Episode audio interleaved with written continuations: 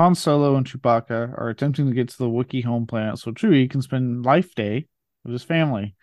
Only problem is the Empire is actively hunting down members of the Rebel Alliance. Hello, everyone. I'm Caleb Leger. I'm Connor Eyzaguirre. And welcome to a new episode of Beyond the Bad.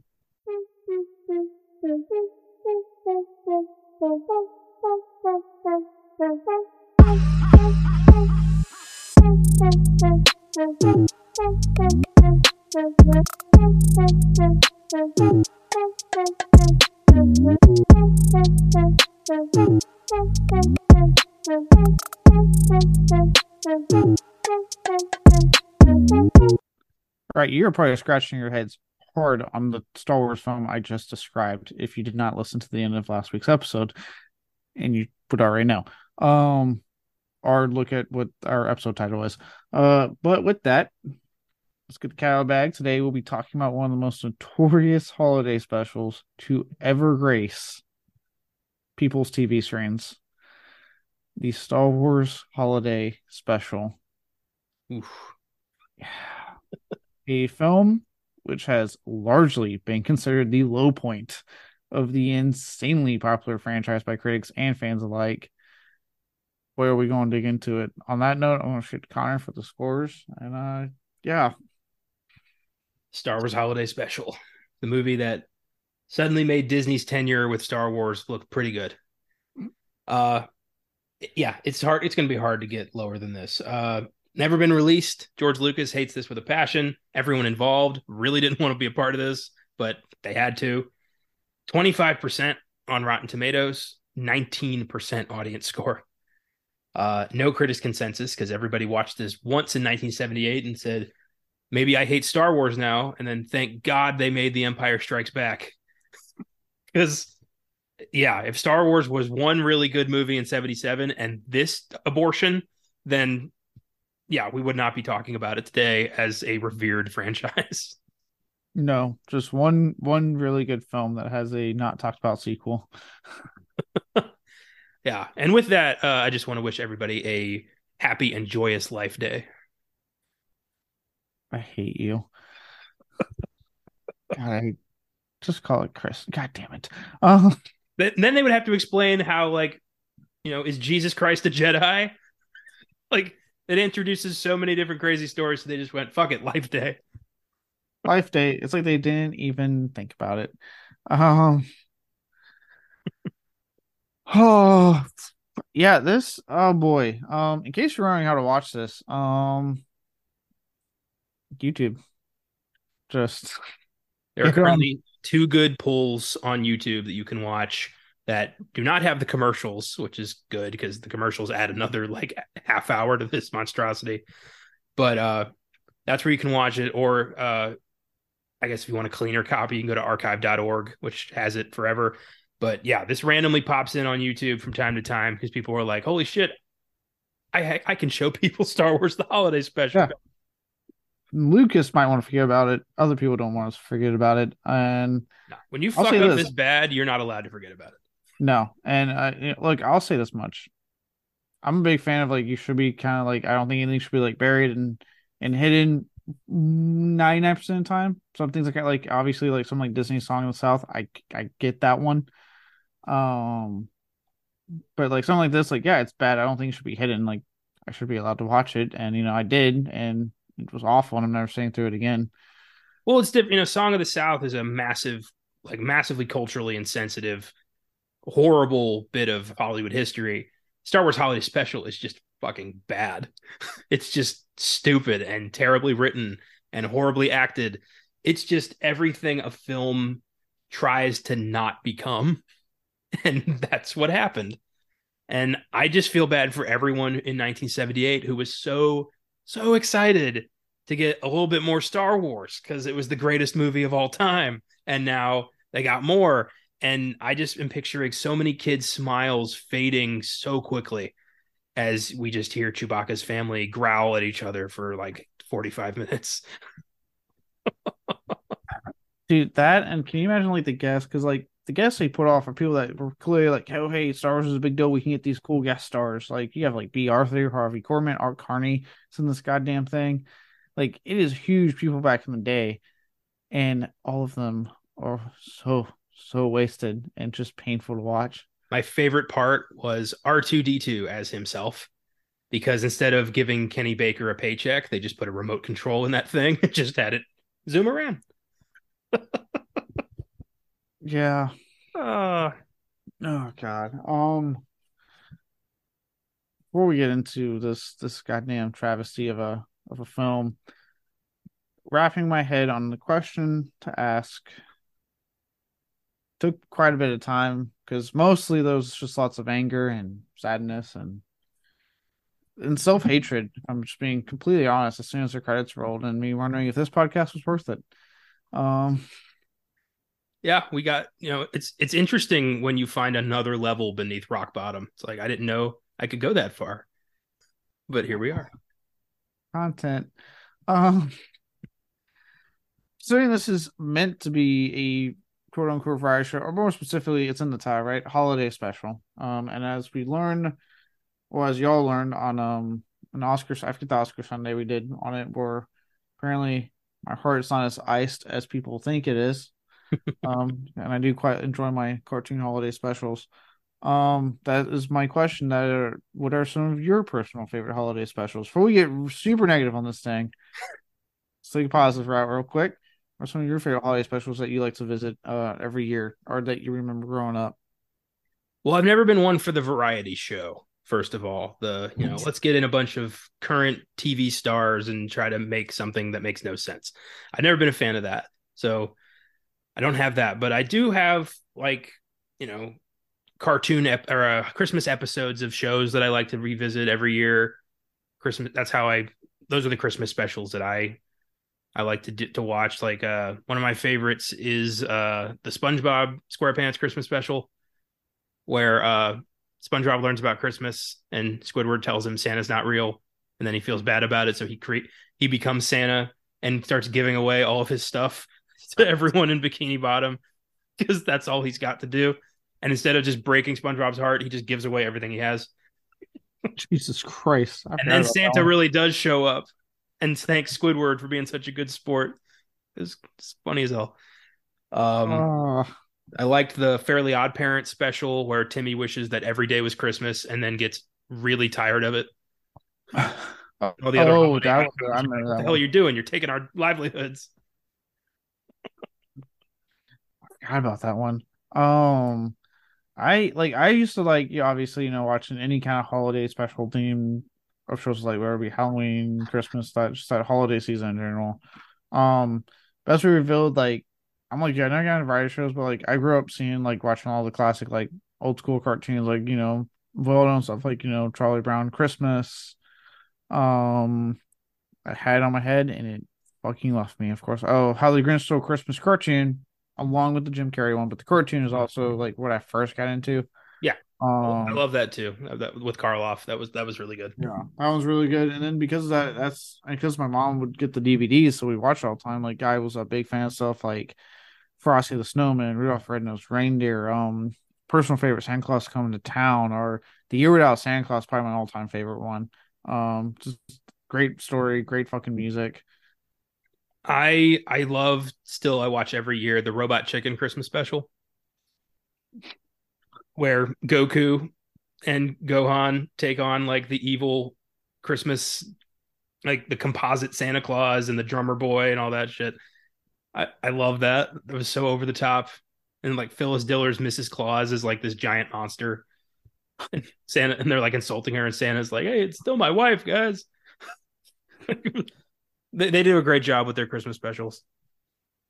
Yeah, th- th- those are usually uh, those are usually highlights. When um when they do it, uh the recent season of Chucky, uh season two, it ends it starts with a Halloween episode and it ends with a Christmas episode. So there was a nice little Christmas special episode they did. That was actually really good. Quite enjoyed it. Sweet. I love um the X-Files did a Christmas special once where Mulder and Scully go into a haunted house on Christmas Eve and meet uh an old ghost couple who try to, like, convince them that, like, life's not worth living and to kill themselves.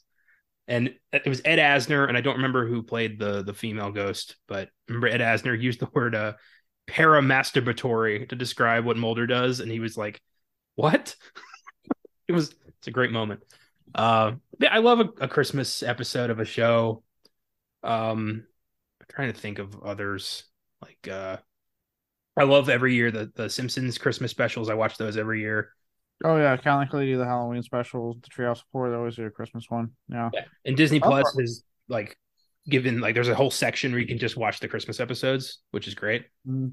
Releasing anything during Halloween, they'll just like separate the Treehouse episodes if you want to watch those only. I like that. Um, I was, uh, what was it? Speaking of Disney, uh, there once a the Mickey Mouse, once, a, oh, God. Once, once upon a Christmas, right? Thank you. They did yeah. two of them. It was Once Upon and Twice Upon a Christmas. Both those are wonderful. Um, they did. They did one. Um, do you remember House of Mouse? Yeah, yeah, yeah. I still don't get why the hell that's not on Disney Plus. I loved that show as a kid, but um, they did one. It was Mickey's Magical Christmas, snowed in at the House of Mouse, and it was like a series of Disney Christmas specials, including the like their version of A Christmas Carol with Scrooge McDuck.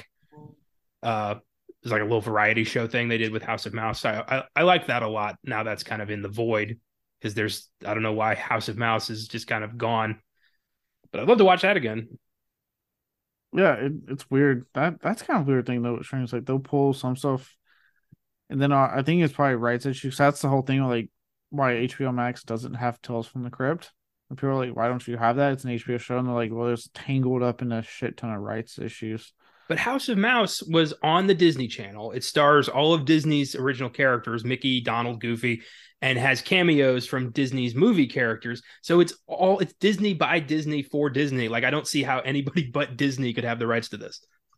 That's true, too. Disney is very weird. Look, we're not getting a physical release of Barbarian, thanks to Disney. For we're not? No. Have you ever noticed it's only on H B O Max? I just assumed it hadn't happened yet. That's not happening? It's not happening. They have not said anything about a physical release. Shit, that's the downer. I was looking forward to owning that one. Same. I don't know what their hatred on that is. Um, but yeah, no, I, yeah, I mean, Christmas episodes are, I can never remember them off the top of my head. I know I definitely, I know Buffy would do a, a Christmas episode. Um, of course, I can't remember off the top of my head, as always. But, uh, I think it's because like, I think it's because like literally as soon as like I, a kid growing up, as soon as like it turned to December, like right after Thanksgiving, I was like watching those cartoons all the time. I was always confused that the Flintstones had a Christmas episode because it takes place like before the birth of Christ. I'm like, who are you celebrating? But Flintstones got to celebrate Christmas also, I guess. Rock, I don't know, Rock Christ or something, but yeah, Christ. Uh, I love like sitcom episodes of uh, like uh, they did an episode of Third Rock from the Sun where the aliens experience Christmas for the first time, and somebody keeps putting mistletoe up in uh, Dick Solomon's office, and he keeps grabbing it out of the wall thinking it's a weed. He's like, again, the roots must be somewhere upstairs. Like he's throwing it away. And he gets like arrested for stealing a Christmas tree off the side of the road.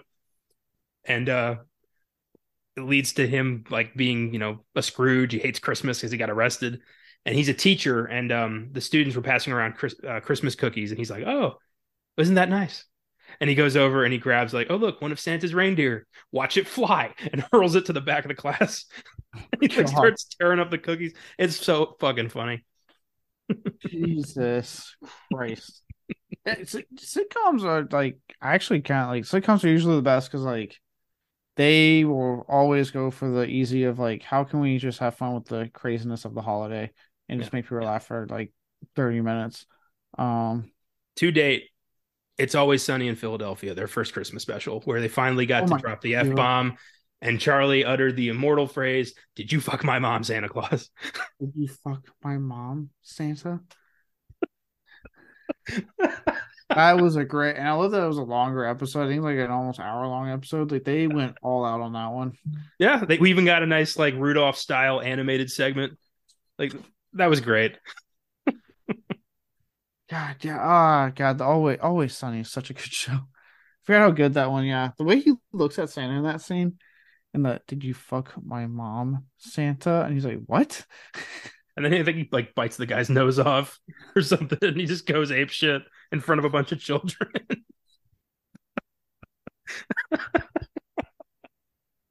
Oh, Great stuff. Yeah, yeah, I love a good Christmas special. It's always good. But I don't know why anybody thought to apply that to Star Wars. I feel like it could have worked if they had put just a tad bit more thought into this. Um, a little bit of effort, a little bit of money, maybe just bite the bullet and call it Christmas instead of making up some weird ass Wookiee holiday that they never explain. Yeah. I'm like, I, I get it. Like, obviously, it's a whole thing now. Like, oh, so do all these planets except, you know, believe in Jesus? Like, it's a whole thing you got to consider. But, like, you didn't even bother to explain this. You could have done something like, hey, it's what the galaxy celebrates. It's Life Day. And come up with a quick little backstory that made me go, oh, okay. I do love that the Mandalorian canonized Life Day by having the Mando's first bounty in the show be like, I'm just trying to get back to my family for Life Day. Oh, yeah. Life Day and um the cartoon segment of this are the only things that are considered canon. Yeah, the Boba's like weapon is Mando's weapon too. Yeah, but that's because the cartoon's the only thing people liked. Yeah, it's like it's included in the bonus features on the box set. Yep, and it's not the cartoon. And this is my this is why I was confused when we were talking about this. I thought this was on Disney Plus. The cartoon segment is on Disney Plus. So are the like Ewok movies they made. Like, this is the only piece of Star Wars that has been completely buried. Yeah, which is crazy because, like, look, those Ewok movies are terrible also. Um, so it's like this isn't its first dabble with bad in the Star Wars universe. It's it's a dabble they've done more than once. Um, That's true. But this is this is the one that they're like, we must bury this at all costs. Yeah, I mean, can you imagine if you're somebody who already doesn't like Star Wars? I you know who you are. And then somebody shows you this, you, you might just cut sci-fi out of your life altogether.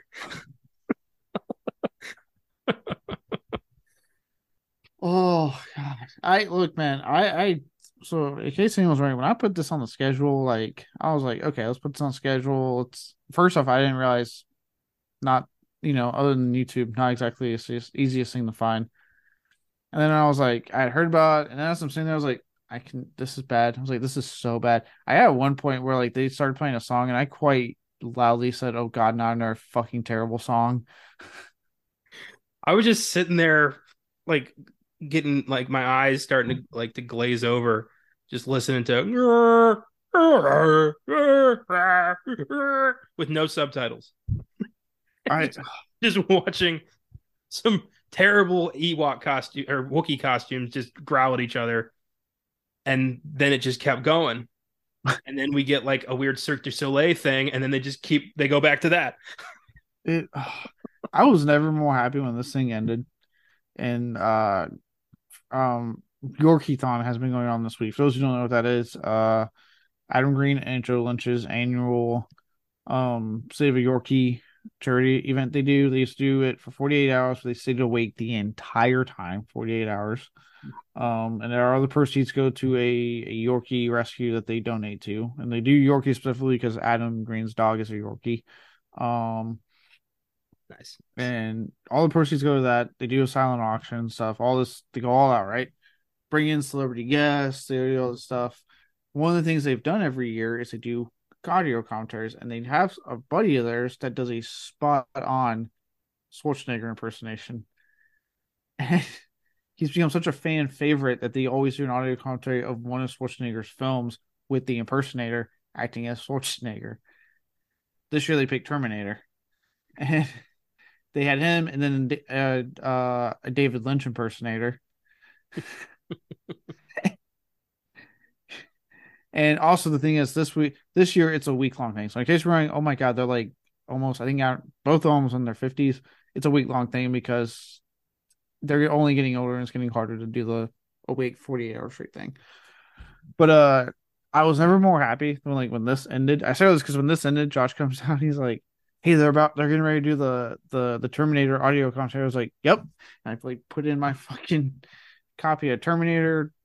We booted that up, and I went from watching the shittiest thing ever to laughing my ass off at audio commentary of fucking two impersonators just riffing for an entire fucking movie. That's good. That's better than this abysmal travesty.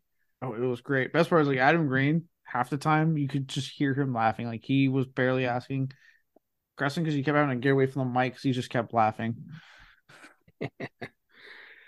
Yeah, I I followed this with Chicken Run because I was, I don't know why, I'd had that movie in my head for a while, and it'd been a while since I watched it, and I was like, this is way better than, I mean, honestly, I could have just, you know, watched my cat licking himself, and I would have been like, this is better than the Star Wars Holiday Special.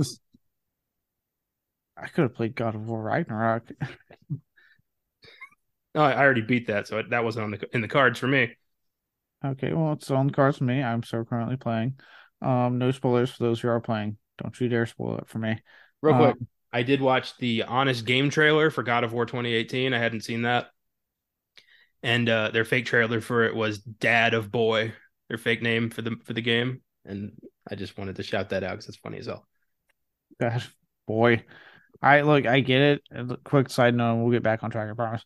I get why he obviously says Atreus ten times more on this new one. I get character arc, like character development wise, get it. But I do miss hearing like boy, like all of the time. Yeah. If I remember correctly, there is a big moment in that where all of a sudden Kratos takes some parental charge and it yells out, boy. So it does happen again. I will get erect the moment that that happens. Okay. On that note, um, so yeah, uh, most holiday specials I do enjoy, where they be, you know, obviously, like I said, the the I think it's like Rankin Bass is who did like a bunch of the ones I I I saw as a kid, like, you know, your Rudolph and Santa Claus Coming to Town, or it'd be something like that. That actually, this is a whole large drama, just fun little movies. Or like you said, you know, whenever they do the Christmas episodes of various different T V shows, we enjoy watching. Nine times out of ten, I think it's safe to say we enjoy it. It gets festive. It's fun. This is not it. Yeah. Just call this the exception. Yeah. On that note, let's get into development hell, shall we? Oh, yeah. Okay. So when originally outlining the, the first film and planning its potential sequels, so this is... before the first one's even out, George Lucas came up with an idea for a film just about Wookiees and literally nothing else. Like, so he had an idea about just Wookiees stewing for a while. I love that for every good, every amazing, like, film, cinema-changing idea that George Lucas has, he has about fifty horrible ones that he doesn't run by anybody. I'm going to say it right now. This might be a hot take. When George Lucas is left to his own devices, it usually is not a good thing. Yeah, certain directors need a Lawrence Kasdan or an Irvin Kershner or Richard Marquand to anchor them in reality and tell them, hey, maybe think think this through again. Yes, because when it doesn't, you get the prequel trilogy, which I know there's been a turnaround, and even I gotta say they're not the worst things out there, but the quality is drastically below what that original, to me, what the original trilogy, trilogy is. And that was one hundred percent George Lucas having free reign, keys to the kingdom for his franchise. Um, or in the case of Indiana Jones and Spielberg not telling his friend no to the fourth film script. So I'll say it right now. Again, might be a hot take. This man's left to his own devices, not always the best thing. See, I don't see. I think in like nine, in nineteen eighty-five, that would have been a hot take, but now I think everyone's kind of like, yeah, he's he he needs he needs he to needs, stop. he needs he needs assistance. Yeah. Not taking away what he's done when it comes to Star Wars. I'm not taking any of that away, and obviously a lot of it was his ideal. So I'm not doing any. I'm not saying that. I'm absolutely happy for his success and happy for what he's done for cinema, but however. The man needs someone to tell him not the best idea, George. I still can't believe this this thing didn't just kill the franchise irreparably. Like when they were prepping Empire, I'm surprised Fox wasn't like, do we really want to gamble on the guy who who tanked Star Wars with the special? I don't know if this is a good idea.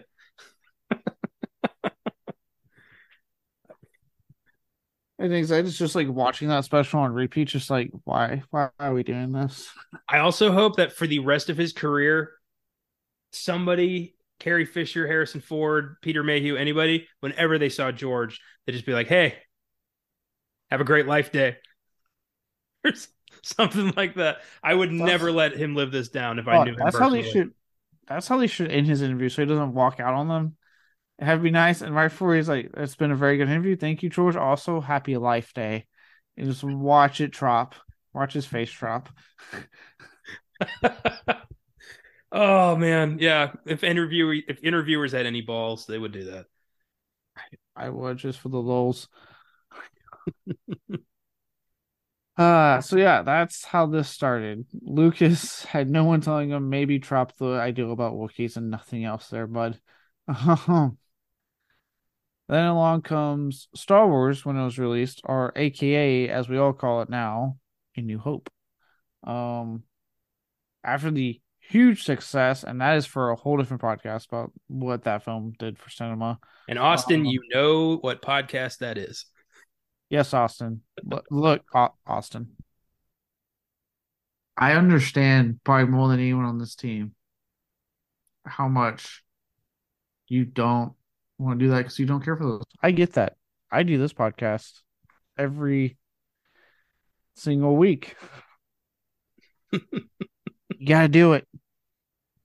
But yes, trust me. I, I know it'll be painful. I know you're going to be sitting through something you don't care for. But know that I'm with you in spirit because I do this every week. Every single week. And I have had so many doubts about this show because of it. But I believe in you, Austin. You got this. It's going to be a very interesting episode when we finally do it. But anyway, yeah. When Star Wars A New Hope does happen, that is where it will happen. Yes. So, because again, that's a whole different thing about the, the game changer that that film was. For this purpose, though, for our show, know that it was a huge, huge, huge success.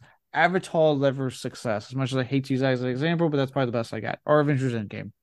Take which one you will. Um, the cast, uh, yeah.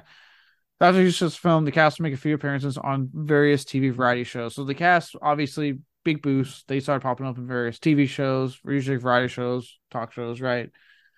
Big star power boost. Bam. Now, according to a Mister Charles Lippincott, head of marketing of the Star Wars Corporation, C B S brought the idea of doing a T V special to him and Lucas. That's what he claims. You know, that's, right. That sounds to me like it wasn't my idea. Yep. That's everyone involved saying, well, this wasn't my fault. Exactly. Because guess what? There's been some internal disputes to this claim. Yep. No one wants to take responsibility for this nightmare. I get that. Yeah, no one does. I'll give this next guy credit. He just straight up puts everyone on blast. He says, according to Mister J W Winsler, everybody thought a T V special was a good idea. So he said, you know what? No, fuck you. We all thought it was a good idea. Like, he did a weird double down that even I'm kind of impressed by it as the king of doubling down. Um, I'm always like, oh, okay. Not only did you say, uh-uh, uh-uh, we're taking the blame on this one. Yeah. We're all going down with this ship. I, I respect that. It's like, you know, oh, fuck me. No, no. Fuck we. Like, I, I, I respect that. Yeah. Fuck me? No, no, no. All of us. George, get over here. God damn it. uh, so yeah, that's that's the that's the dispute. Someone doesn't want to take blame, except one guy who said we're all taking blame. So he, he must have like these he had to had like the safest fucking position to say that. Like, I can say that, they won't fire me. Fuck it. Yeah. I want to go as far down the totem pole of responsibility as I can to see who lost their job for this. Because there's no way somebody didn't. I could not find that information, but someone probably did. And probably some some unfortunate P A. Oh. Yeah, they just they tossed the coffee guy.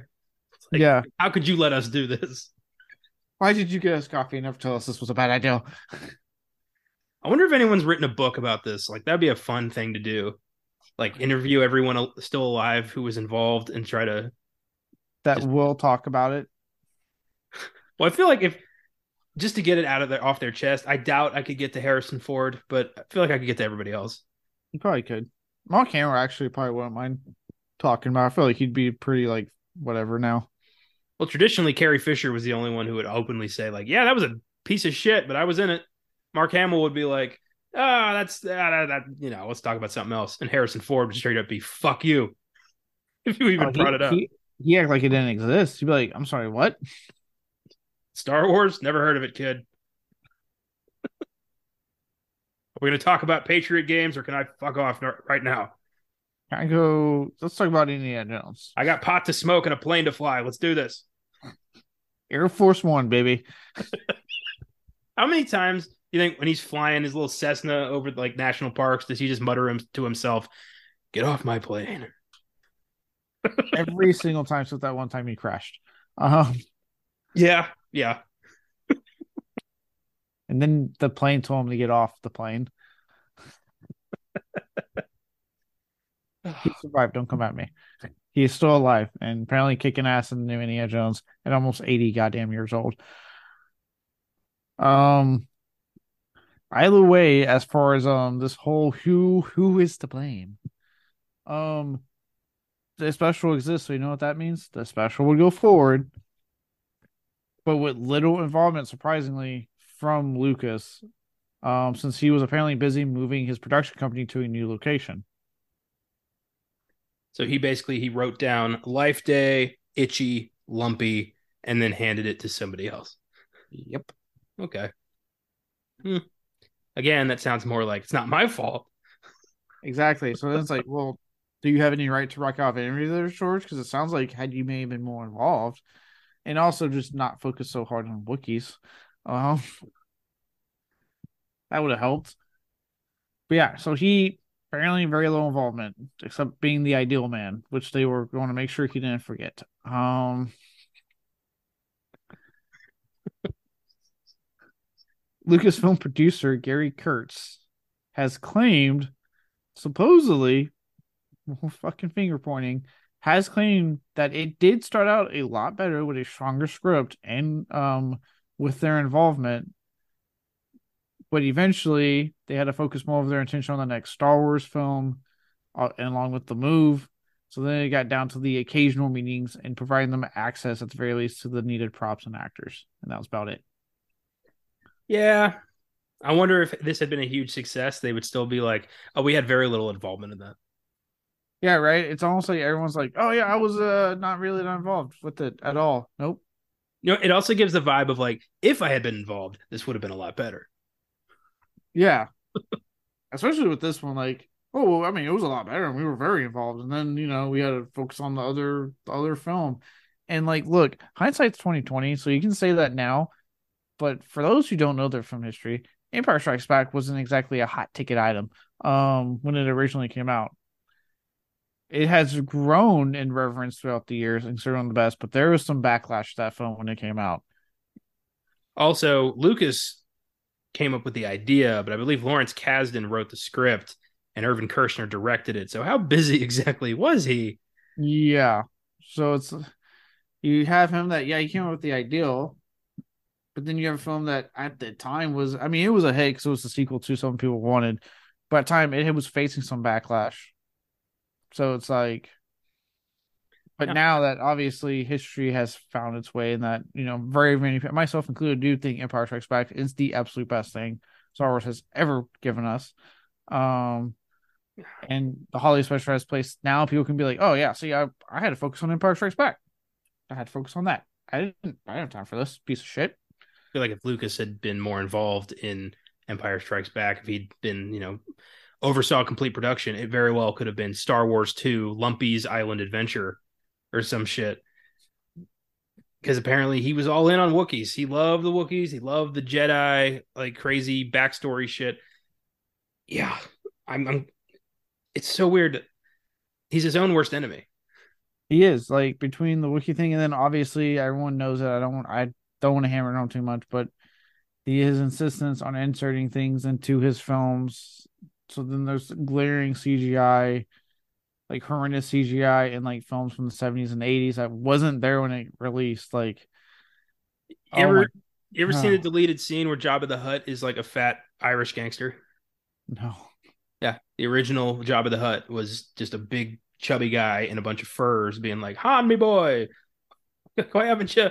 Why haven't you paid me? It's so weird. Then they C G I'd the big slug thing into it, and everyone was like, okay, so this is Jabba now. All right. Not every idea is a good one. I'll just say that. uh, I'm not saying like he shouldn't do, like, obviously he's he owns that stuff. He knew what he wants, but give people the option. Like, I would love it if I could watch, if when I boot up fucking A New Hope, and it's like, do you want to watch it the original or do you want to watch with all the George Lucas changes? At least I have that option. That's all I'm saying. Yeah. Hashtag release the Lucas cut. Oh wait, we. That's the only one we can get. That's all we got. Oh, yeah. All right. So, surprisingly, George Lucas is uncredited in this film. I bet I bet he he insisted. He probably insisted. Um, may have been uncredited, but guess what? It was Lucas's idea to build this narrative around Chewbacca's family. So ah. Maybe uncredited there, big guy, but this movie was your fucking ideal. Um... C B S took it upon themselves to hire experienced variety show writers and producers. So basically, he came up with that idea, and C B S said, okay, cool, we'll handle like getting people that know how to do a variety show and get them on board. Um, because, you know, George Lucas, we don't need you ever directing your own ideals, apparently. Or writing them. No, we want... It's weird. After Star Wars, they were very much like, all right, we want this world, but we don't want you. So just go away. I feel like they were probably like, yeah, we'll just get George Lucas. And then he would go to pitch meetings and be like, can we get anyone else to write and direct this thing? Because great idea, but oh my God. Never forget the original title and like plan of Star Wars was something like, you know, the Legends of the Wills, Chapter eleven, the Star Wars, like as told by Anakin Starkiller. So, you know, he, from there and many, many, many, many, many, many rewrites later, we got Star Wars as we know it. But if he just green, if you just greenlight your first draft, you end up with the Star Wars Holiday Special. So always run your idea by somebody.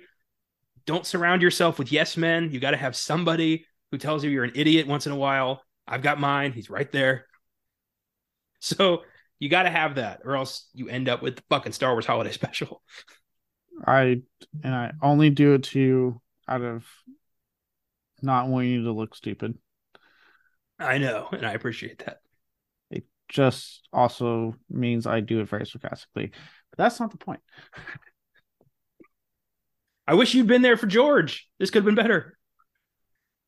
You just been like, hey, man, George, what the fuck like... are you thinking? Lumpy? Really? I was like, only George would want someone like me. I'm like, dude, seriously, what is this? Is it going to be subtitles? No? Are you a fucking idiot? Are you high? Well, don't answer that second question. It's the seventies, absolutely. But obviously he doesn't have that in Steven Spielberg, because we saw with Crystal Skull, Spielberg is not able to say no to his good friend George. I would have looked at him and like, you're rewriting this ending. I'm throwing this in the trash. Take your pick there, Georgia boy. You're my friend. Yeah, and you wrote me a shit ending. Let's let's try this again. Go write Red Tails and leave me alone. I've got an Indiana Jones movie to make. And if he insists, I'd be like, okay, you know what? Fine. Fuck it. Fuck it. Insist. Let's do it. I would have filmed that whole thing and then showed him the critic report. I'd be like, look, see what people are saying? See what look, you did this. You. You. You put if you put aliens in my Indiana Jones movie, then I'm putting Nazis in the next Star Wars movie. So think about it. Do you want that, George? Because I will fucking do it. Pick your battles. Yeah, George would not want me as we doing shit like that. Put an alien in my film. I will put Nazis in your next Star Wars films. Make your choice there, buddy. Yeah. Yeah. Yosef from Planet Reich is going to be one of the main villains. Is that what you want? Oh, honestly, you know what? They Spielberg would probably make it work. He's a better probably. filmmaker than George Lucas. Yeah. I would also, at that point, just remind him how much he needs me. Be like, look, I know I'm your friend. I'm like your bestie, but like, you need me. So you really want to tell me no? uh, yeah. I just, I, I already was on the fence with George Lucas before I watched this. And now I'm pretty much, I'm not on Team George anymore. I've never been on Team George. I enjoy Star Wars myself. I've just never been on Team George. Um, actually, some of the best Star Wars content we've had, he has not been attached. I'm looking at you, Mandalorian, and the recently ended Andor, Andor, Andor. Um, some of the best fucking shit they've put out with Star Wars, and you hasn't been attached in any way. George Lucas. Yeah. Dave Filoni has been hospitalized for a broken spine after carrying this franchise on his back for the past twenty years. They, yeah. Dave Filoni, and I think uh, Tony Gilroy did uh, Andor. He did, I think he was attached to like the Bourne films and um, yeah. Michael Clayton. Mm-hmm. Yeah, and it, it shows. Like that vibe is there. Like it, I, those moments I'm like, am I even watching a Star Wars show? Like, I mean that in a completely positive light. For those who haven't seen Andor, I implore you to give that show a chance. It is so fucking good.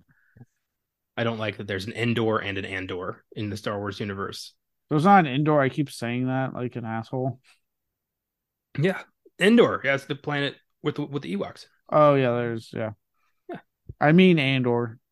I mean I mean Cass- Cassian. Cassian, how do you say his name? Cassian. Um, yeah, but yeah, if you're if you're looking for something different in your Star Wars and you're I highly recommend it. There's people that they did not advertise in the show that are in the show, and I'm like, holy shit. Yeah.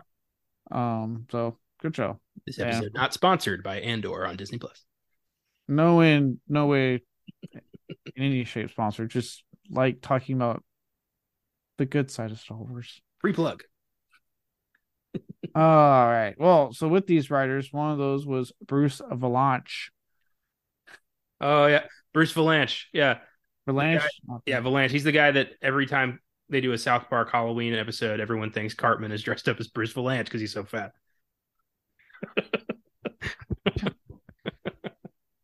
Well, this man that South Park has made fun of, um, he you're going to get kicked out of this because I don't know. You probably noticed it, and I thought at first, well, maybe it's like the the you know YouTube upload. There's no fucking subtitles when the Wookiees talk. That was a, that was actually a creative choice by Lucas. Um, and Bruce Vilanch was the only one who expressed concern about the decision to center the special on a species who grunts in a fictional language without subtitles. Yeah, we don't have that problem with Chewbacca because he's got Han there to translate and be like, well, what do you mean you don't like it? And I, I talk to Chewbacca. If you just had Chewbacca and that was it, like, well, obviously, we see what that would be like, but it's we, we it's horrible. It. It's boring and confusing, and we don't like it. And dare I say, irritating after a while of hearing just animal noises, especially the little one who's like, meh. Like he, it's it's it's Wookiee, but it's loud, shrieky Wookiee. Yeah, I was like, dude, I'm look, I'm turning like thirty in like a few days, a couple, yeah, a few days now. Um. And like shit like that, it's just it's like I'm getting older, and like shit like that just gets me more and more of a headache. I'm like, shut the fuck up. You have no patience for alien children. I like it. Yeah, yeah. Anyone who knows me, I know you're like, really? You listen to a lot of heavy? I'm like, I know. I like that music though. I don't like a fucking Wookiee child screaming his head off. I was totally on board with that stormtrooper who was just trashing his bedroom and destroying his toys. Yeah, yeah. I was like, you know what? Destroy that goddamn house. Fucking destroy it. Oh. But yeah, he's the only one that expressed concern. It's amazing how one guy, one guy is like, hey, maybe not a good idea. And George was like, nah, it's okay. Yes. I bet he's not very argumentative. He's just more like, no, I'm going to do what I want. Pretty much. Because keep in mind, this is a year after, at the time, just titled Star Wars came out. Um, which means he's kind of a hot ticket item. Technically, at that point, he is like top of the board, like, you know, everyone wants to fucking work with him at this point. So he had creative, he could, even with his little involvement, he he pretty much was saying, I'm not budging. That's how it was. He would not budge on, in his words, his vision. Oh my God. I bet he, I bet he used that exact word constantly. Like, this is my vision. This is Star Wars. It's going to, it's going to look like this. And there's going to be Wookiees talking and you're not going to know what they're saying, but you're going to understand it in your soul. I promise. It's like poetry. It rhymes. That's my George Lucas. You're welcome. I'm here. I'm here all week. That's the worst impression. I think it was pretty accurate. He he talks like what what's it good? He talks like Milton from Office Space. I was told there would be cake. No, George would not budge. Now, the special apparently would go through two directors. Competing visions, huh? Yeah, well, so the first one, David Acomba, uh, he was brought in to make them uh, different in variety shows because he didn't really have a lot of background. So, like, oh, let's get someone that's a little different, you know, make ours different from others. Okay, not a bad idea. This is the problem, though. Acomba was unfamiliar with a multiple camera setup, which caused obviously some problems. He doesn't know how to basically direct with the setup they have for the special that they're filming. And no one saw that as quite a big problem. Maybe don't hire this guy who doesn't know how to make a multi-camera sick like movie thing. What did he think this was going to be? Like a nineteen fifteen like single film camera that just points in one direction? I don't know. My God. I love stories where it's so easy to see like who's incompetent. Yeah. And why this thing has um gone down the way it has. Yeah. I mean, you know, here's a thought. Maybe hire a director who knows how to use a camera. Yeah. Maybe. Good start. And then, on top of that, this is going to give you a good laugh now. He felt there was a divide between himself and the producers. I, I'm sensing some tension here. Could we could we resolve this? Yeah. Like, well, could you learn how to use the fucking camera? Could you learn how to direct a multi-camera setup? How much you want to bet that guy didn't watch Star Wars either? Oh, my God.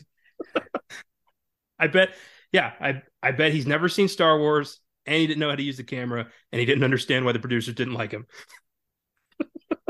It, that's, oh, that's astonishing.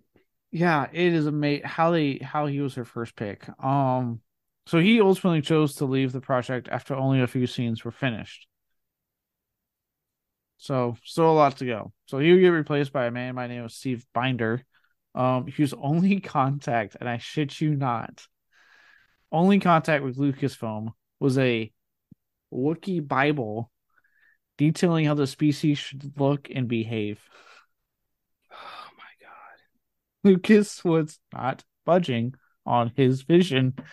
Lucas wrote a Wookiee Bible on how Wookiees, how they're like, where they come from, what they do. Yes. Instead of just saying, instead of giving the okay for some subtitles, he was like, make sure they can communicate to the audience through body language, and we just know what they want. God, I I can't, I can't imagine how hard it was to work with this guy. I would have just done the subtitles anyway and said, fuck it, but just yeah, not like, told him till like the day it was airing. You know who has more power? The fucking T V producers. Like, I would have been like, you're putting fucking subtitles on this. Like, pronto. So when this was screened for the producers, did they not once go like, "I what? What the hell are the are the Bigfoot looking things saying? I want to know. I want to know what the hairy things are saying." And Lucas was like, "No, it's my vision. My vision. It's my vision." He would get along real well with Michael Crichton, another guy who would walk on monkey-related issues. When it comes to the acting of big hairy creatures, that's apparently the line for a lot of filmmakers. God bless whoever the hell's directing Kingdom of the Planet of the Apes. These monkeys are incredible actors. How they learn their lines so well. I didn't know we could get one side to talk. How the hell did they find these other three films? I didn't know we could get ones that could talk.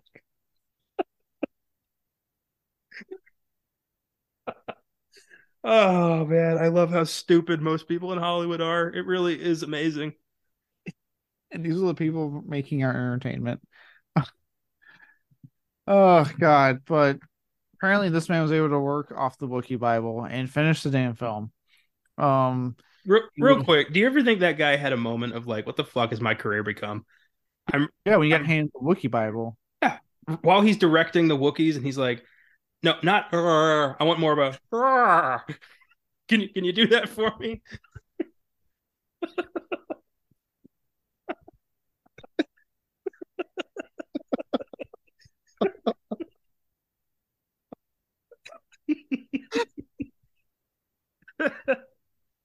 Oh man, you're just sitting there. It is just it is fucking trailer, if he even has one, with his Wookiee Bible, just sitting going, what the fuck happened? I want him to call George and be like, uh George, I can't understand this, it's like it's in some other language. And he's like, well, of course, Steve, it's it's in the Wookiee language. Like, they why would I write you a Wookiee Bible in English, or as I call it in the Star Wars universe, basic? Like, you got to think these things through, Steve. It's my vision. I'll say my vision, Steve.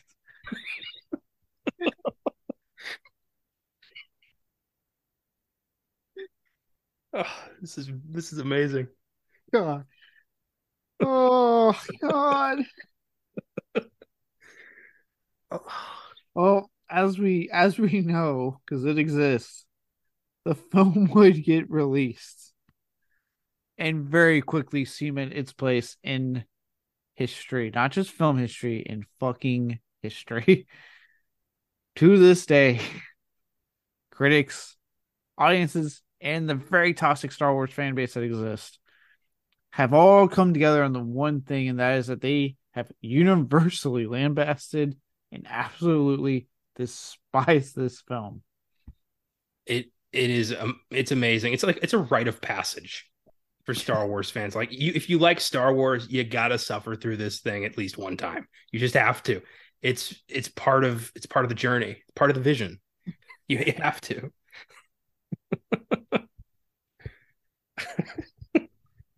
Yeah. Um, and best part is, it's not even like just the fan base or critics, even the cast and crew, as we kind of alluded to earlier, have continued to to this again to this very day to distance themselves from the film, with Harrison Ford, uh, Han Solo himself, not acknowledging its existence and constantly claiming he's never seen it, and at some point probably saying "fuck you."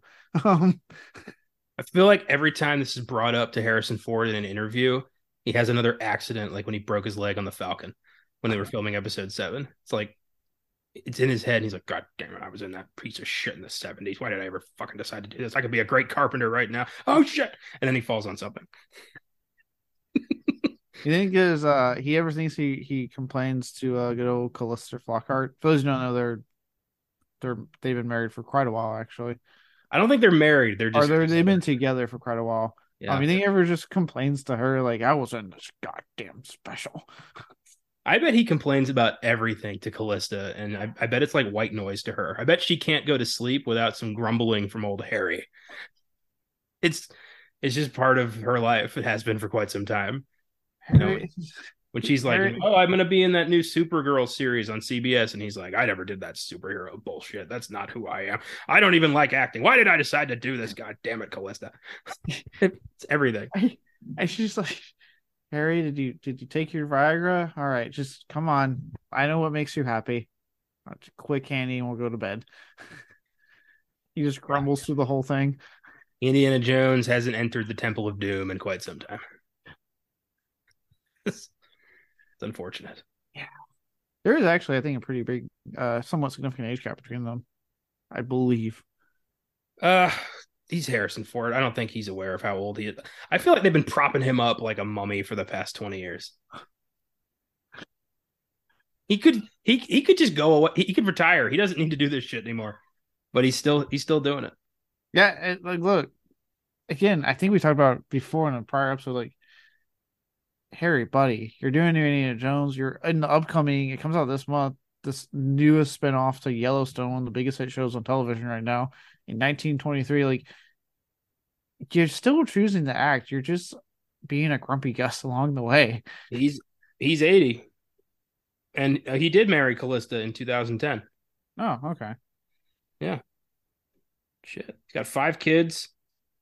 from Chicago. He's six one, and he's gonna he joined the Marvel Universe, so he apparently did join that superhero shit. Oh yeah, that's right. They're talking to him about playing uh, Thunderbolt Ross. Uh, Ross. Yeah. Ah, uh, stop being a grumpy guest, Harrison. We love you. I love a lot of your movies, but god damn it, man.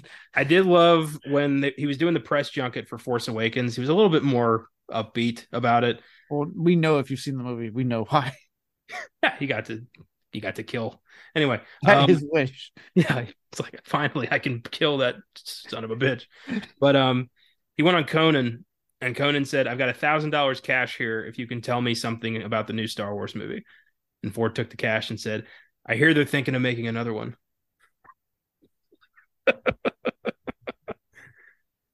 That's awesome. Yeah. So. Oh, that is great. You think he's barred to watch the sequel, so he just has wiped his hands clean? Yes. I don't. He doesn't go to premieres, I don't think. He just does the work, then goes home, and then just waits for the phone to ring, and does it, but complains the whole time. Colossus just rolling her eyes, like, god damn it. I wonder how they got him to film that cameo in Rise of Skywalker, because you know he's like, what? Now I gotta be a fucking ghost. Like, I bet that I was, was really done. hard to get him on board for that. Right? I thought I was done. You told me I... Harrison, Harrison. The deal was twenty million dollars and I fall off the bridge. Why are you reneging on this deal?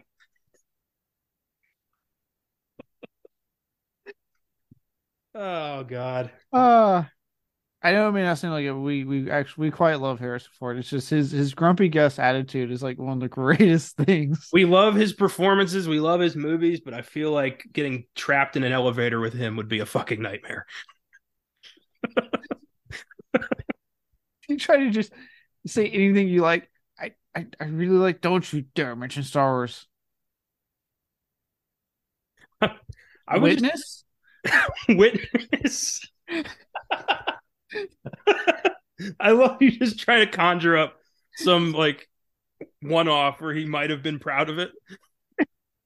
Presumed Innocent was pretty good. keep, um, keep avoiding the ones that he does like that are considered good. So don't ever mention Patriot uh, Patriot Games. Um,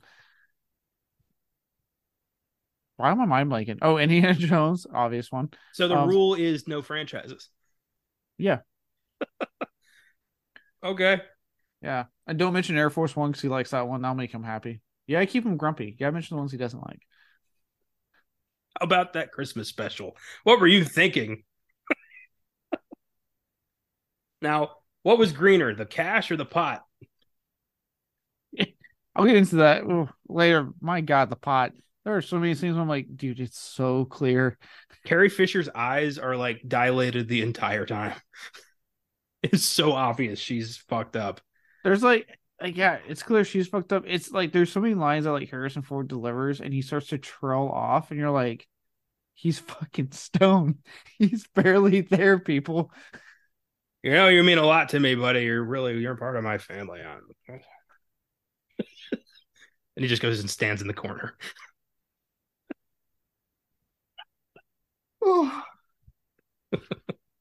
But he's not the only one that has publicly this this uh as we mentioned earlier, George Lucas has also publicly expressed his unhappiness with something that was his ideal, and um has reportedly done everything in his power to bury it. And as we mentioned earlier, if you ask him it during an interview, don't, because he will just get up and leave. I wish you could do that as someone who's not famous. Just somebody asks you a question you don't like, you're just like, oh, I'm done here. Yeah. You just take off. And I'm gone. You only get to do that shit if you're famous. Yeah. Any other time I have to answer the question, or else it escalates to a fucking yelling match that I don't want to be a part of. Um, But, uh, and then, yeah, as you mentioned, uh, Mark Hamill would do the usual, like, oh, yeah, yeah, yeah, I was in that. Let's talk about this. Like, the usual, like, divert tactic that a lot of actors like to do in interviews. And um, I would love if it goes like this. He's like, the interviewer's like, so, you know, in seventy-eight, you know, before we did, you did Empire, you were in that notorious Christmas special. Why don't you tell us about that? And Mark Hamill's like, good question. I do love playing the Joker, and I do it every time I get an opportunity to. He just starts answering a different question. Completely unrelated. I really enjoyed my time as a, as the trickster on The Flash. I, I got to bring a lot of the Joker into it, and uh, I thought it was a very rewarding experience. How do you I, how do you handle that as an interviewer? You're like, ah, uh, okay, that oh, cool, good, all right. Great answer. Back to the question though. Let me ask you. I don't think you quite heard me, Mark. It's fine. You ask it again. You're right. I had a great time working on Kingsman. Colin Firth is a very professional actor, and we became really close. Just avoiding avoidance is policy. What would you say to the people that have seen this special? I would say they should. Uh, that Empire is the best Star Wars film. They should continue to watch it and support any other filmmaker that does Star Wars. I didn't ask about that, Mark. Uh, yeah. Ah, and then uh, Carrie Fisher, as we said, um, she's the only one that would after. I mean, like, look, Carrie Fisher's, you know, for her untimely passing, her later interviews are fucking gold because she is like at that point where she's like, look, I'm older, I don't give a shit, I'm gonna say what I want, and yeah, she had zero to me like, yep, I was in it, it sucked, it was a piece of shit. Let's move on. It's like, you fucking go, Carrie Fisher. Yeah, she'll go up on stage and be like, you know, George told me not to wear a bra. I guess he wanted this all of the seventies to see my tits. Like, she just didn't care. I, yeah. I love that. I love that she was just, yeah, fuck it. Let's do it. Yeah. I hope so. She straight up said, like, yeah, I slept with Harrison Ford. His wife was like, what? Like, she just dropped that bomb when they were doing press for either Force Awakens or Last Jedi. She was just like, yeah, we we fucked in the in like nineteen eighty. And everyone collectively went, what? Let's just look at him like, the fuck? And he's like, I, I fucking hate this franchise. God damn it. It just does nothing but bring me. I gotta go handle this now. Oh, yeah. Hilarious. So we got denial, we got avoidance, and we got acceptance. The three, the three leads of Star Wars. yeah, yeah, we got we got a good uh, at least three of the stages of grief there. Um, but to end on a slightly positive note, slight positive. Uh, the only positive that was pointed out when it was released and to this very day as well has been the anime segment featuring Boba Fett, um, with it being the only part considered canon other than Life Day, and uh, regularly included on home video releases as a bonus feature. And like I said earlier, why I had my confusion on why I thought this special was on Disney Plus, um, on streamers like Disney Plus, you can actually just watch the Boba Fett segment on Disney Plus. My favorite thing about the animated is that every character looks relatively normal except for Han Solo, who looks crunched into a ball of self-hatred, and I bet that's because that's how Harrison Ford looked when he was recording his dialogue. You just add like two lines of Coke and a big latte, and you've got you got Harrison Ford in nineteen seventy-eight. It amazes me what actors like like him or like obviously like famously like Daniel Craig, well, they'll do like this. They will be they will tie themselves to this movie series, this huge movie franchise that's paying them tons of money, and be the grumpiest human beings the entire time. The moment they do something outside of it, they're happy. Like Harrison Ford, I want to know what he was like on an Indiana Jones film where he's happy. He's like, I'm so happy to be here. How's everyone doing? And Daniel Craig, who like uh, Dave Bautista, you know, recently talked about how like he got to see a happy Daniel Craig on, on Glass Onion because he wants to fucking be there.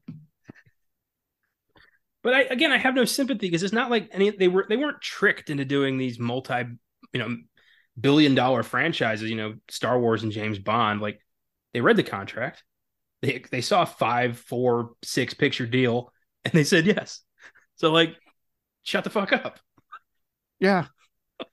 And like, look, Ford, my friend, my buddy, pal, you have two iconic characters tied to your name. That does not happen a lot to um actors. They might get like one franchise iconic character. You got two. You want to throw in Rick Deckard and Jack Ryan? He's got four. That's true. Jack Ryan, he is considered the best with his two um Jack Ryan movies. I always forget about Rick Deckard.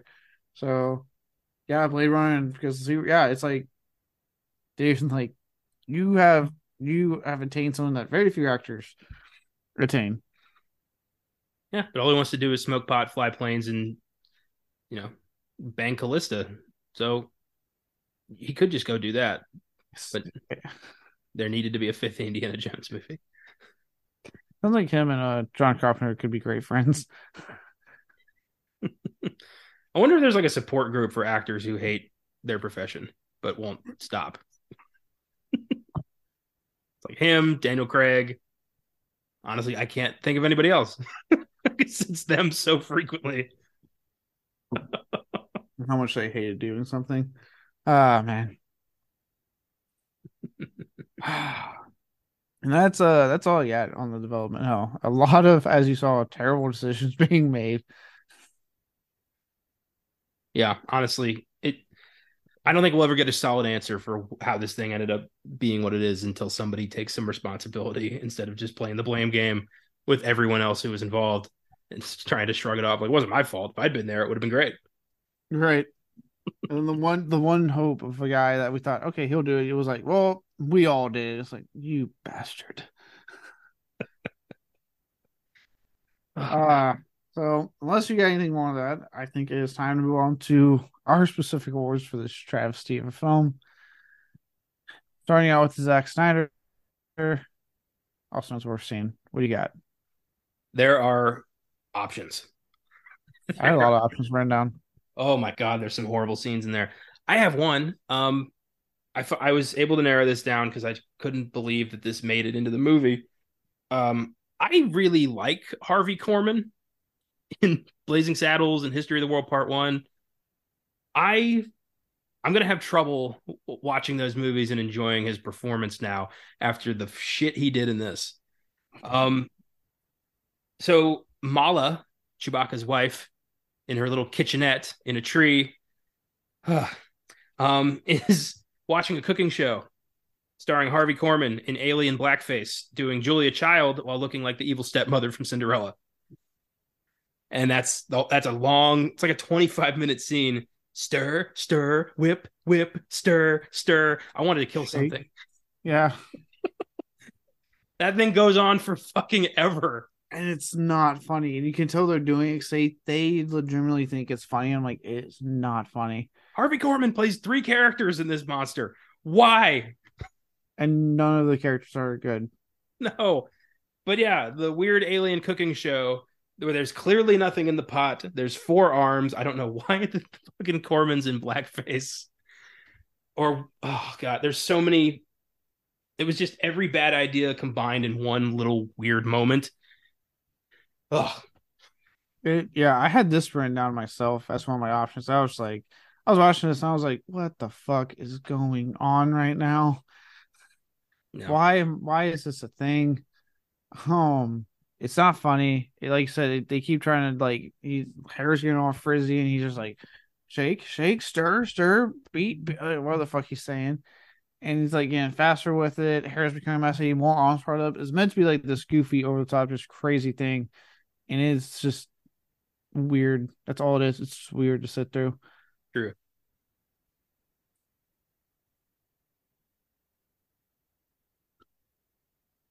Oh, you know, it was funny. The one I uh, I had that right now, but the one I ultimately with uh, ultimately went with um, also involves Harvey Harvey Korman's character, many characters he plays, and that is the incredibly strange encounter that Bea Arthur has with him at the bar, like right for her, before her musical number, which is awful in and of itself, but right before that, like that whole encounter they're having and how he's like like talking about how he's all obsessed with her her and like the way she's reacting is just odd. It, it's a weird fucking scene that like just maybe something like pr- like I started being like, please just in, please just fucking in and get past this scene because it's weird. When she's pouring the drinks into his head for some reason. Yeah, yeah, that was odd. The Cantina music number, Yeah, that was that, that was weird. I it was all weird, but yeah, I she she was so like offbeat with the music. It was just like it was was this thing live? I oh my god, I hope not. I can't tell. It just feels like there was never another take. Art Carney's constantly stumbling over his lines. It feels it, might, have, uh, might have been live. It may have been. Let's just make this worse. Um, Ellie, don't know. Hey, Bea Arthur, thank you for being a friend. But that's right. My mom watched a lot of Golden Girls when I was growing up, so I've seen quite a bit of episodes. Um, but what the hell, like, because that, like. She, like I said, like her, Harvey Korman or Carney, like these are big names for that time that they're getting, and they are awful. They cannot sing. Like you said, Bea Arthur, like she's so out of tune singing. I'm just like, oh wow, they should not have done this. Yeah. And aren't like the people at Chewbacca's house like watching that on T V? Yeah, that's the whole thing. They're like watching the stuff on T V. They're watching Star Wars. That's weird. Yeah, well, they're supposed to be raiding, looking for raiders or rebels. Raiders, Raiders, looking for people. Ah, well, you know, who am I to argue with George Lucas's vision? Yeah, you know, his vision, right? Ah, speaking of his vision, um, let's talk about Ed Wood. The worst line. What in God's good name did you come up with in this thing? Because there's a lot of options also. Well, I wanted to go just with, but I decided to. Um... Get a little bit more creative with the dialogue. Um, Art Carney won't just shut the fuck up. He never stops talking. And to this day, I've never seen Harry and Tonto. I do not understand how the hell he defeated Jack Nicholson, Al Pacino, uh, Dustin Hoffman, and somebody else who was awesome for Best Actor in nineteen seventy-four. I'm talking Chinatown, The Godfather two, and Lenny. Fuck. Happened there. So Art Carney, Academy Award winner, Art Carney is just making a fool of himself.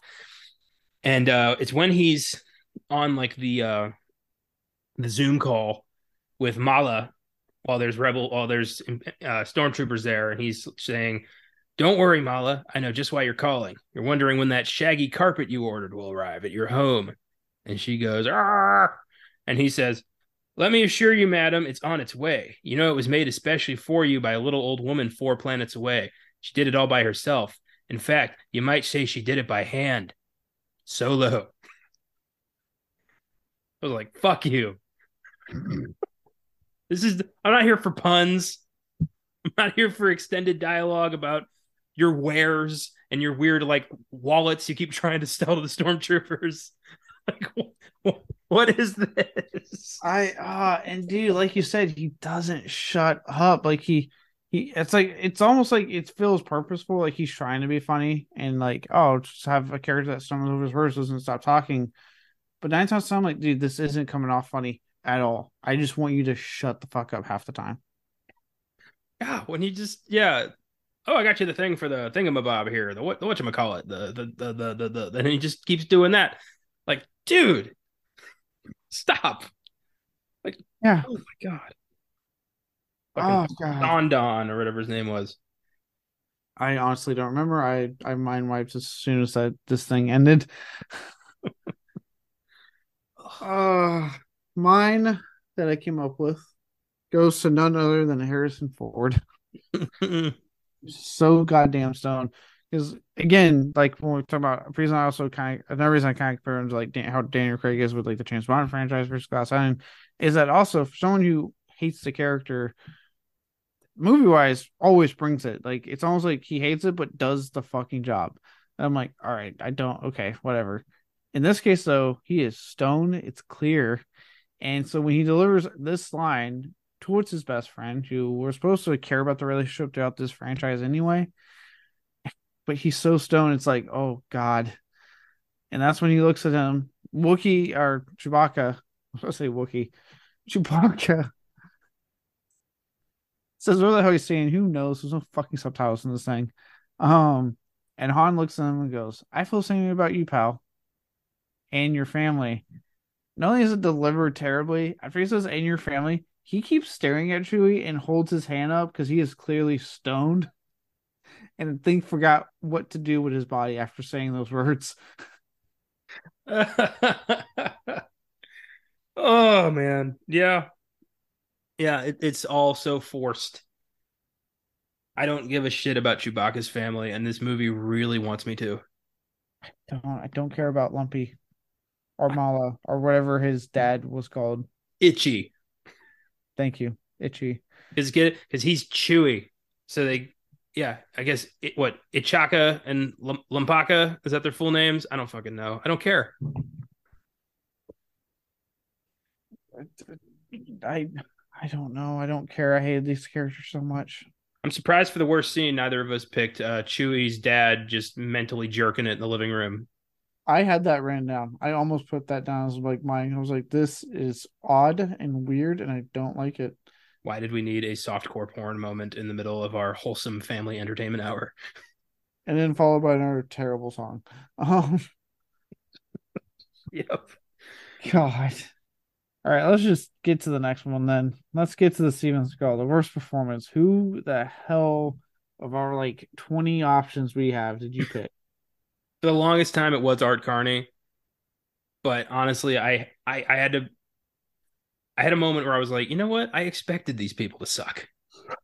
Like I knew they were they were going to phone it in here, but I've seen what the principal cast can do, so I I have higher expectations for them. So I gave this to Harrison Ford.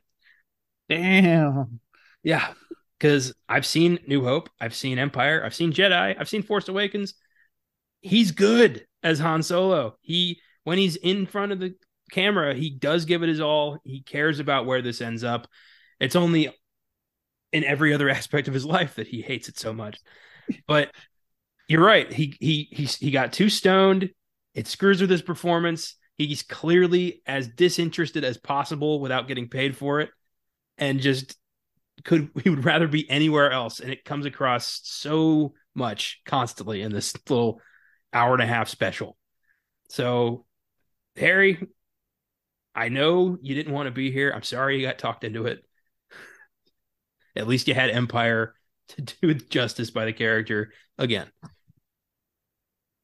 Yeah, it. I almost wrote him down because I'm like, dude, like, again, it's funny. I always like to joke. Um, so I'll never forget, like, when I was stationed in Washington, you know, Washington State, we, you know, recreational use is legal.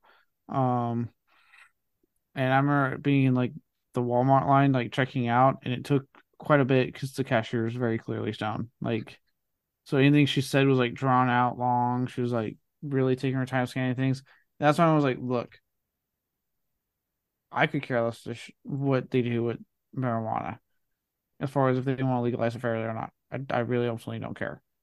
If you do, if they do, or if like it's legal in a state, for the love of God, just treat it like anything else. Just like you want to come to work drunk, don't come to work high. So, Harry, buddy, pal, you won't film in sex scenes, you won't film anything outrageous. Like, just kind of give give something of a shit, because I'm watching essentially like my moment with that cashier in Walmart. Mom's just like, please just get off the fucking screen. Just get off the fucking screen.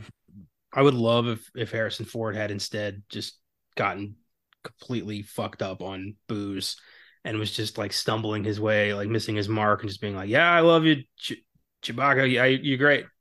Yeah. All right. Lumpy. Great. Yeah. Let's do- what? Like, no, no, it's live. Just going back into Han. You just hear a guy in the background, live, live. If this is all right, I, I'm pretty sure this was. Now I'm thinking about it. There's no way this was live because this never would have gone smoothly at all. So this had to have been. I wonder how many takes it took to get Harrison Ford to look in the right direction. no, no, no, no. You're left. You're left. So at the at the at the carpet thing, Ch- tobacco. What's his name again? Chewbacca. Yeah, that's the one. I got to look at him. He's my friend. Okay. Line. he he finally gets it. I miss. I feel the same way about you, pal. But then he does like uh, Harrison, Harrison, why put your hand down, please, Harrison. Harrison, you don't see the second sentence? There's more? Yeah, like three more words. Too many words. In the end, when they're all like standing in line, like watching Chewbacca do Life Day, I'm surprised Harrison Ford didn't like just take a sandwich out of his pocket or something and just like not care, just like start tear- tearing down a foot long. Be like, missed lunch today because of your stupid shit. I'm also like, I just really have the munchies. Did you get high again, Harry, buddy? No, no. He's like, well, let me check. Am I still on the set of this piece of shit? Yeah. So, yes, I got high. I'm going to do it again tomorrow, too. Now, let me eat, me, eat my sandwich in peace. As long as I have to hug the little lumpy thing, I'm going to be high for it. Harrison, we were getting ready to film this scene, though. I'm eating a sandwich. You can either wait for me or film around me. I don't give a shit. I am Maybe stoned. Han's hungry, huh? Maybe Han wants a sandwich. I am stoned. I am hungry. I hate being here. Let's just move on. God, I bet this was difficult. Yeah, it'd be so fucking difficult on this one. I feel like George, anytime you got... I feel like the only way he was calmed down, the only way they calmed the soothing beast as Harrison Ford, was to be like, someone get George. And George just whispers in his ear, my vision. And that made Harrison go, oh, I'm sorry, George. I would never disrespect you like that. My bad. I got it this time. I bet Spielberg showed up on set to watch and was like, huh, I wonder if he'd play a archaeologist. I mean, he's no Tom Selleck, but, you know, he's not bad. He doesn't have that stash, but I'll I'll take it. That stash is the reason we ever got Harrison Ford's Indiana Jones, because Selleck refused to, to shave it. So thank God for that mustache. Well, so yeah, like, I can't ever imagine a life that uh, Selleck doesn't have his fucking mustache. Oh, fuck Selleck. I'm talking, we got Harrison Ford as, as Indy because of that. No, no, I'm glad we got it, but I'm just saying I can never imagine more where like Selleck's like, I'm going to shave this for a movie. Like, the man is synonymous for that fucking... Yeah. One of the best mustaches on a man I've ever seen. Most most look like shit. His is good. Do you know the character was Indiana Smith until like the first day they started shooting, and somebody was like, it doesn't really roll off the tongue. How about Jones? And Spielberg's like, yeah, all right. Could have been Indiana Smith and the Raiders of the Lost Ark. That could have happened. Indiana Smith and the Temple of Doom. Yeah, it sucks. It sucks. Something about Jones just works. Mister Jones. Mister Jones. Doctor. Doctor Jones. Okay, short run. Now, uh, kidding. Uh, no, that's a good pick. I, uh, because we mentioned him earlier. So, you know what's funny? I originally put the one I put thinking he was Art Carney's character because I fucking hate that character so much. And then when I was, I was like, oh no, that's Art Carney. And then, so then we came to toss up between him and Mister Harvey Korman that I was deciding between. And that's who I mistaked for Art Carney. Um, I ultimately went with Harvey Korman simply because whereas Art Carney, this is the one thing. He just plays one bad character. Korman doesn't play a single fucking... He plays like three or four different characters throughout this thing, and they all suck ass. Yeah, fair enough. I don't know why they banked so hard on Harvey Korman. It's weird. Maybe cut some of that bullshit. Never fucking make this thing again. Um. All right, now ooh, this one should be interesting for both of us. The Michael Bay, the worst filmmaking decision. Oh, so many mistakes were made on this set. Where it's like, what do we do? Uh, is it you know shoving Darth Vader into this thing and using some recycled Star Wars footage and one line from James Earl Jones that has no bearing on the plot? Could that be it? Could it be Harvey Korman? Could it be Leia's Life Day song?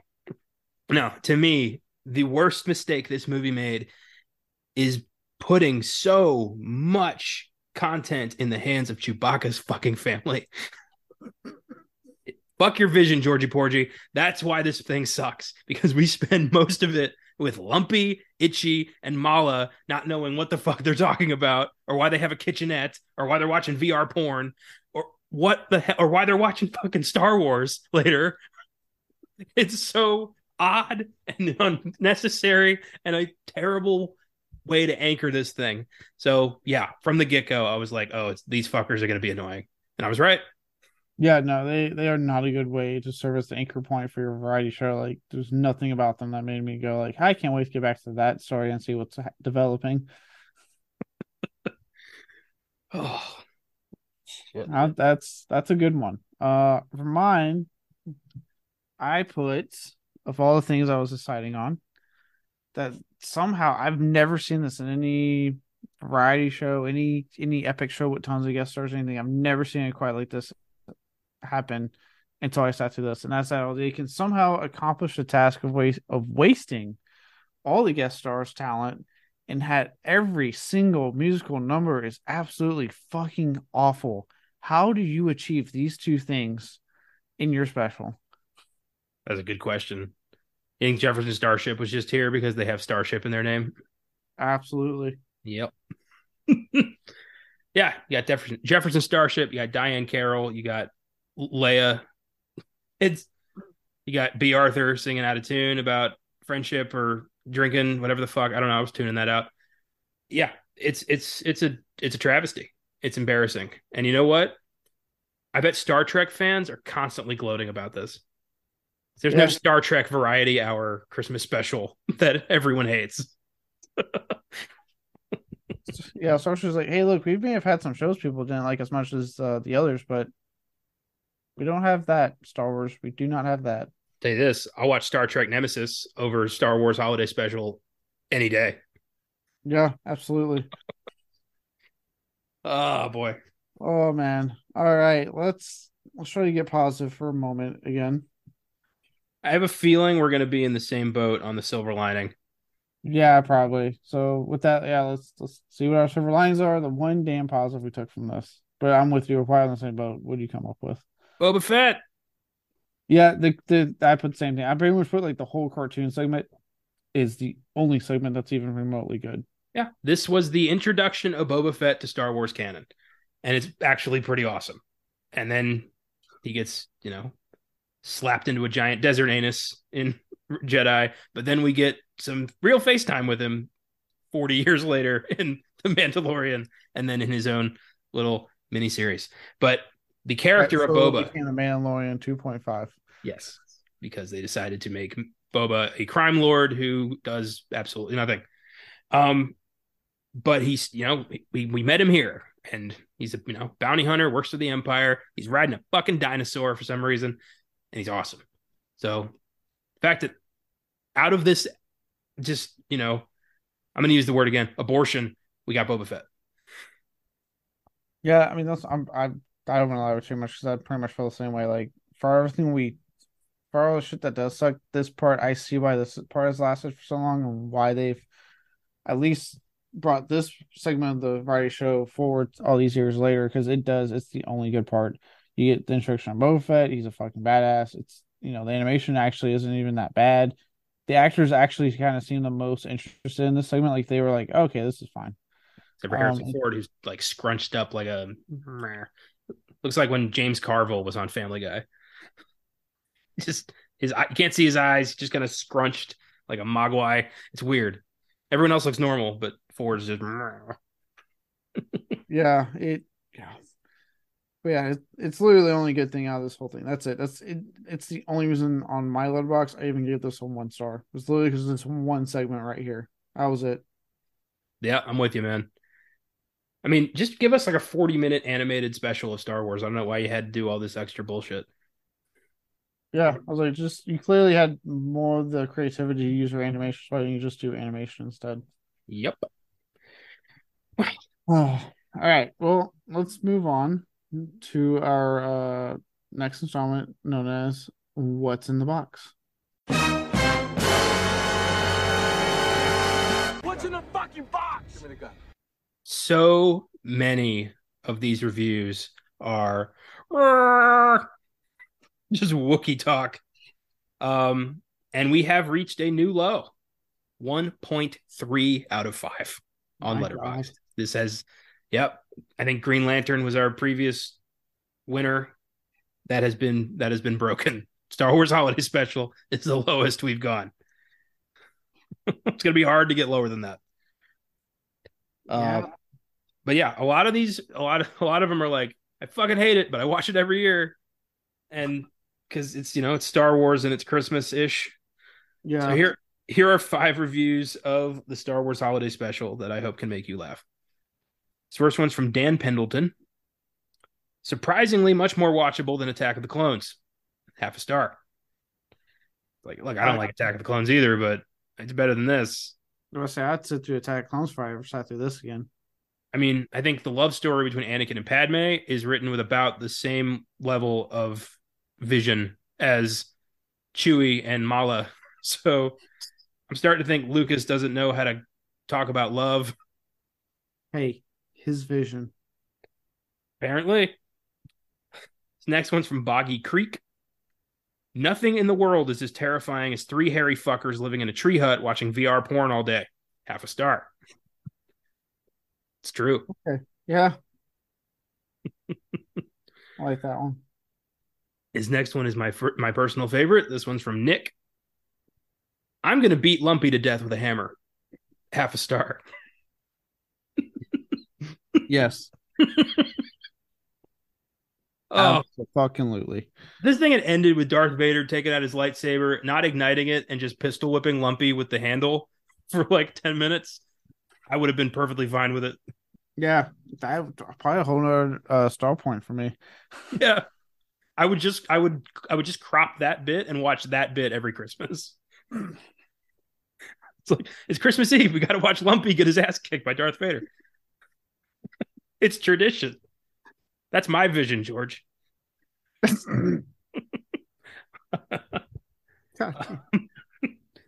Next one's from Dan McCoy. What if Star Wars and a seventies variety show had a fight and nobody won?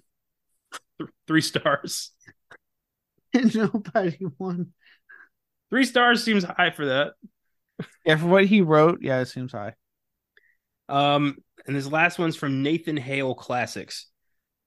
Don't you just love finding a new favorite, least favorite movie of all time? Watch this with my little sister. She has seen this movie before actual canon movies like Rogue One and Solo. I have no regret seeing it. I knew this day was inevitable. The problem is, not only is it awful, it's super boring and weird and uncomfortable. And why does animated Han Solo look like that? Half a star. I'm not alone. Everyone's like, what the fuck happened there? It's like he's melted. It's like it was his demand. Like, I, I'm already starring in this piece of shit. Why do I have to do voiceover? Can you at least melt me? Yeah, we can do that, Harrison. Oh, thank God. I hope one day I get to, like, I hope one day Harrison Ford owes me a favor. Just so I can be the only person on earth he will talk about this with. I don't see how that would happen. I got to, like, you know, save Callista from choking or something, but I'm going to try to make that happen. Good good luck.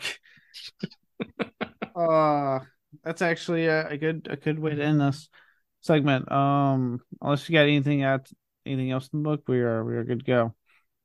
Nice. That that was a that was a good one. That was going I disagree with the three star review. I want to know what's going on that person said.